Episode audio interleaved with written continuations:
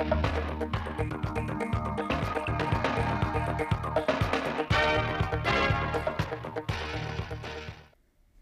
kính chào quý vị và các bạn đến với bản tin thời sự 16 giờ thứ bảy ngày 29 tháng 4 năm 2023 của Đài Phát thanh và Truyền hình Thanh Hóa. Chương trình đã được thực hiện trực tiếp trên 6 FM tần số 92,3 MHz. Thưa quý vị và các bạn, sáng nay ngày 29 tháng 4, Bộ Giao thông Vận tải chủ trì phối hợp với tỉnh Thanh Hóa và tỉnh Bình Thuận tổ chức khánh thành và thông xe hai dự án thành phần cao tốc Bắc Nam phía Đông, đoạn Mai Sơn quốc lộ 45 tỉnh Thanh Hóa và Phan Thiết Dầu Dây tỉnh Bình Thuận.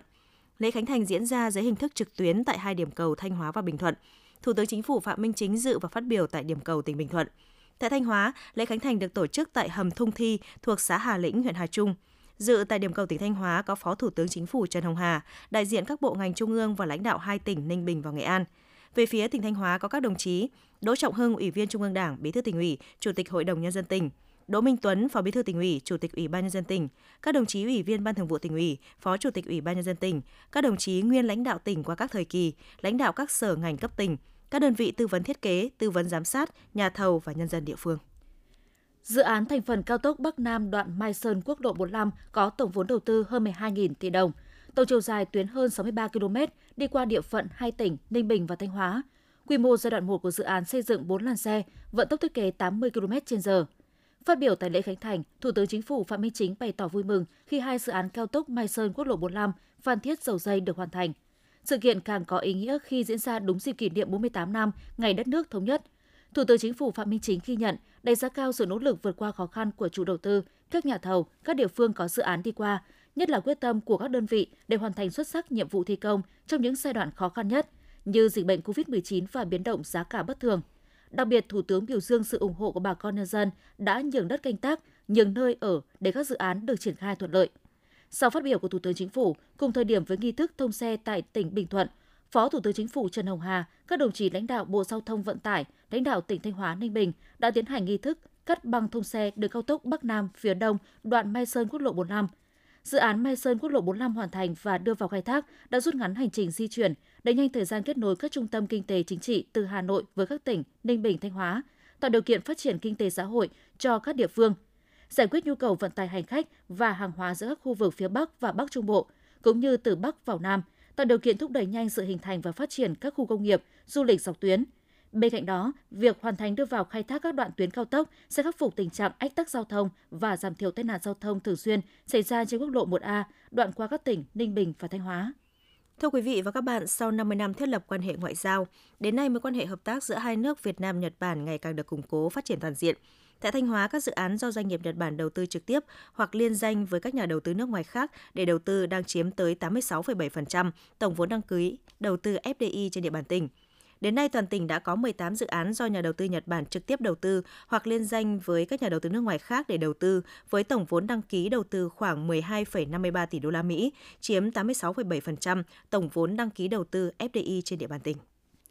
Theo thống kê của Sở Nông nghiệp và Phát triển Nông thôn tỉnh Thanh Hóa, toàn tỉnh đã phát triển được hơn 12.700 hecta rau củ quả an toàn. Ngoài ra còn có hàng trăm mô hình nuôi trồng thủy sản và 5 vùng chăn nuôi lợn an toàn nông hộ theo tiêu chuẩn Việt Gáp. 1.140 hộ chăn nuôi được cấp giấy chứng nhận Việt Gáp nông hộ. Đây đều là những mô hình mang lại giá trị thu nhập cao, đáp ứng nhu cầu sử dụng thực phẩm an toàn ngày càng cao của người tiêu dùng. Theo Tri Cục Thủy lợi Thanh Hóa, mỗi vụ sản xuất, tỉnh Thanh Hóa có từ 9.000 đến 11.000 hecta bị xâm nhập mặn và hạn hán. Thời điểm này, mực nước trên các sông chính ở Thanh Hóa đều thấp hơn so với cùng kỳ từ 0,5 đến 1 mét. Hiện tại, các đơn vị thủy nông cũng đã khẩn trương tu bổ, nâng cấp các trạm bơm, tăng cường giữ ngọt ngăn mặn để phục vụ sản xuất. Đặc biệt, để việc chuyển đổi cơ cấu cây trồng vùng nhiễm mặn phát huy hiệu quả bền vững, các địa phương đã có phương án đồng hành cùng bà con nông dân trong việc định hướng lựa chọn cây trồng phù hợp với biến đổi khí hậu. Qua khảo sát mới đây nhất của các ngành chức năng, dự kiến tổng số dự án công trình thi công trên địa bàn tỉnh Thanh Hóa giai đoạn 2023-2025 là khoảng 2.495 công trình. Tổng nhu cầu sử dụng vật liệu đất san lấp khoảng 113,8 triệu mét khối, các xây dựng khoảng 17,3 triệu mét khối, đá xây dựng khoảng 28,1 triệu mét khối. Đến nay, toàn tỉnh đang có 47 mỏ đất, 29 mỏ cát, 220 mỏ khai thác đã được cấp phép – với số lượng mỏ đang hoạt động, dự báo giai đoạn 2023-2025, nguồn cung đất còn thiếu khoảng 100 triệu mét khối, các xây dựng còn thiếu khoảng 16,7 triệu mét khối, đá còn thiếu 4,7 triệu mét khối. Trước thực tế này, Sở Tài nguyên và Môi trường đang phối hợp với các ngành liên quan khẩn trương hoàn thiện các hồ sơ thủ tục để tham mưu cho tỉnh tổ chức đấu giá thêm các mỏ khoáng sản đã được phê duyệt và đẩy nhanh tiến độ cấp phép khai thác khoáng sản. Chung sức cùng xây dựng nông thôn mới, 10 năm qua, đồn biên phòng Pùi Nhi đã giúp 102 hộ ở các bản thuộc huyện Mường Lát thoát nghèo, hoàn thành mục tiêu đưa gia súc ra khỏi gầm sàn nhà ở cho 242 hộ dân. Trong quá trình triển khai chương trình, Biên phòng chung sức xây dựng nông thôn mới, các đơn vị cùng với chính quyền các địa phương đã xây dựng được 743 mô hình giúp dân phát triển kinh tế, xóa đói giảm nghèo, tham gia làm mới tu sửa 597 km đường giao thông nông thôn. Hàng năm, các đơn vị cũng đã phát động cán bộ chiến sĩ ủng hộ từ 500 đến 800 triệu đồng giúp nhân dân mua cây con giống và sửa chữa nhà ở cho các hộ nghèo. Tiếp theo là phần tin trong nước. Tối qua ngày 28 tháng 4 tại khu di tích lịch sử văn hóa Cố đô Hoa Lư, tỉnh ủy, Hội đồng nhân dân, Ủy ban nhân dân, Ủy ban Mặt trận Tổ quốc Việt Nam tỉnh Ninh Bình long trọng tổ chức lễ kỷ niệm 1055 năm Nhà nước Đại cổ Việt và khai mạc lễ hội Hoa Lư năm 2023. Với những giá trị tiêu biểu, lễ hội Hoa Lư đã được công nhận là di sản văn hóa phi vật thể quốc gia. Ủy ban nhân dân thành phố Hồ Chí Minh vừa chính thức có văn bản chỉ đạo về việc tổ chức bắn pháo hoa chào mừng kỷ niệm 48 năm ngày giải phóng miền Nam thống nhất đất nước 30 tháng 4 năm 1975, 30 tháng 4 năm 2023. Theo đó, từ 21 giờ 00 phút đến 21 giờ 15 phút ngày 30 tháng 4, thành phố Hồ Chí Minh sẽ tổ chức bắn pháo hoa tại hai điểm. Cụ thể, sẽ có một điểm bắn pháo hoa tầm cao ở khu vực đầu đường hầm sông Sài Gòn. Điểm còn lại là bắn pháo hoa tầm thấp sẽ được bố trí tại công viên văn hóa Đầm Sen.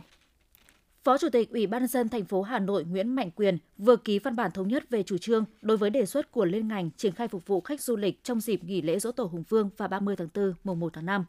Ủy ban nhân dân thành phố giao Sở Tài chính hướng dẫn Sở Du lịch, Sở Giao thông Vận tải hỗ trợ kinh phí đối với các đơn vị kinh doanh xe buýt 2 tầng vận chuyển du khách miễn phí trong dịp nghỉ lễ Dỗ Tổ Hùng Vương, nghỉ lễ 30 tháng 4, mùng 1 tháng 5. Hỗ trợ kinh phí phần khối lượng bổ sung phát sinh đối với 3 tuyến buýt điều chỉnh nếu có.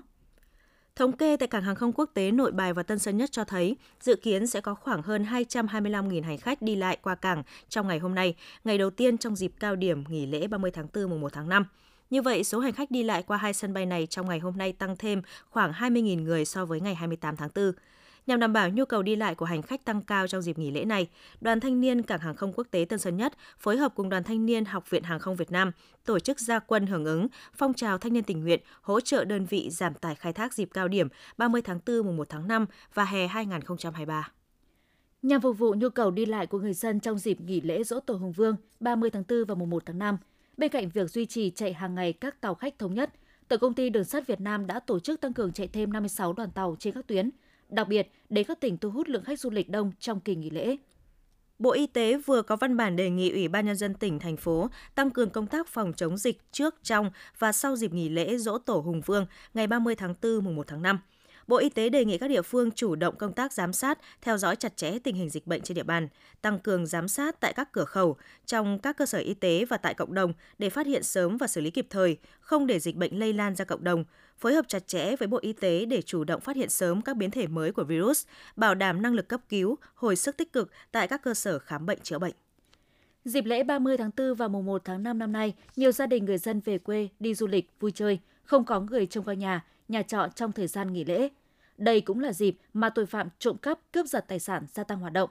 Tốt nhất là người dân không để tài sản có giá trị trong nhà. Các gia đình đi chơi xa nên nhờ người thân hàng xóm trông coi nhà, lắp đặt và thường xuyên theo dõi hệ thống camera an ninh, nên chuyển tiền mặt vào thẻ gửi ngân hàng. Khi đi du lịch về quê, người dân không nên đăng hình ảnh lên mạng.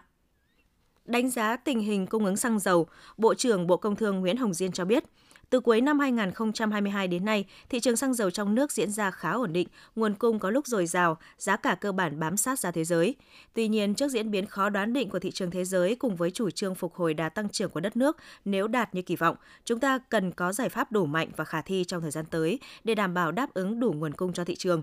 Để đảm bảo nguồn cung xăng dầu trong nước năm 2023, Bộ trưởng Nguyễn Hồng Diên đề nghị Ủy ban Quản lý vốn nhà nước tại doanh nghiệp và Tập đoàn Dầu khí Việt Nam PVN chỉ đạo các nhà máy lọc dầu chủ động trong mọi phương diện, đảm bảo hoạt động ổn định, đảm bảo đủ nguồn cung cho thị trường trong nước theo cam kết.